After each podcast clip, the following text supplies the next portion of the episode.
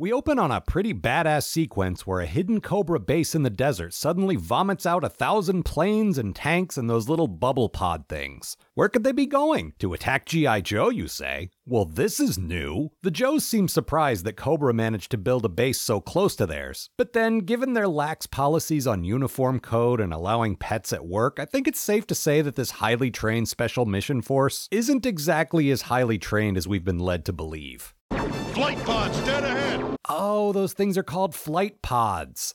I wonder if kids are trying to eat those too. In the heat of battle, all the Cobra stuff vanishes and a voice declares the simulation over, just like in that one good episode of Star Trek, and the 50 other crummy episodes that use the same trick. The Joes raid the mysterious compound and discover that it was actually all a test, just like in those 80 other Star Trek episodes, and that they're going to be replaced by computers, just like. Yeah, okay, you get the idea. Actually, the computer thing called Watchdog is meant to be in charge of the Joes now. It was created by this scientist who definitely doesn't work for Cobra. Why would you even suggest such a thing? You're a crazy person. The government just wants its team of well equipped army men to take orders from a computer, because computers definitely know better than people, especially now in the year 1986. This all completely checks out. Watchdog demonstrates its competence by having the Joes sink a yacht called the Cerberus. So I guess Cobra are big fans of Dave Sim? I mean, as long as you jump off after Jaka's story, I'm cool with that.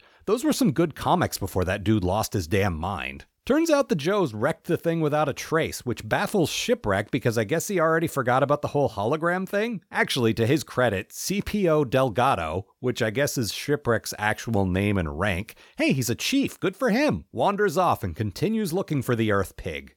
I mean, boat. Look, I just read Cerebus, and it's going to be a real struggle not to drop a bunch of references in here that only six of you are going to get, and four of those six are going to be people I really don't want to talk to. But I'm going to try to do my best, okay? Meanwhile, at Cobra HQ, my man Cobra Commander is doubled over in laughter about this latest scheme. I totally called it. He's particularly tickled by the idea that the US government is actually paying to help screw over G.I. Joe this time, and, uh, yeah, that's actually pretty funny. And apparently, the final phase in this plan involves wrecking Joe headquarters with a giant drill. Because, uh, sure, why not?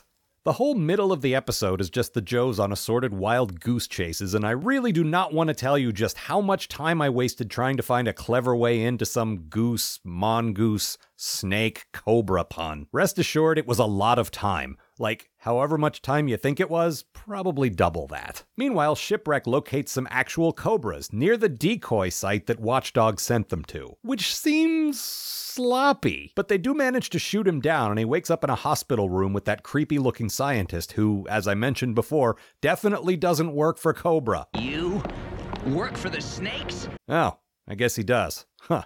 Who saw that coming? Then Cobra Commander and Destro just spill the entire plot to Shipwreck because I guess they've never seen a Bond movie before.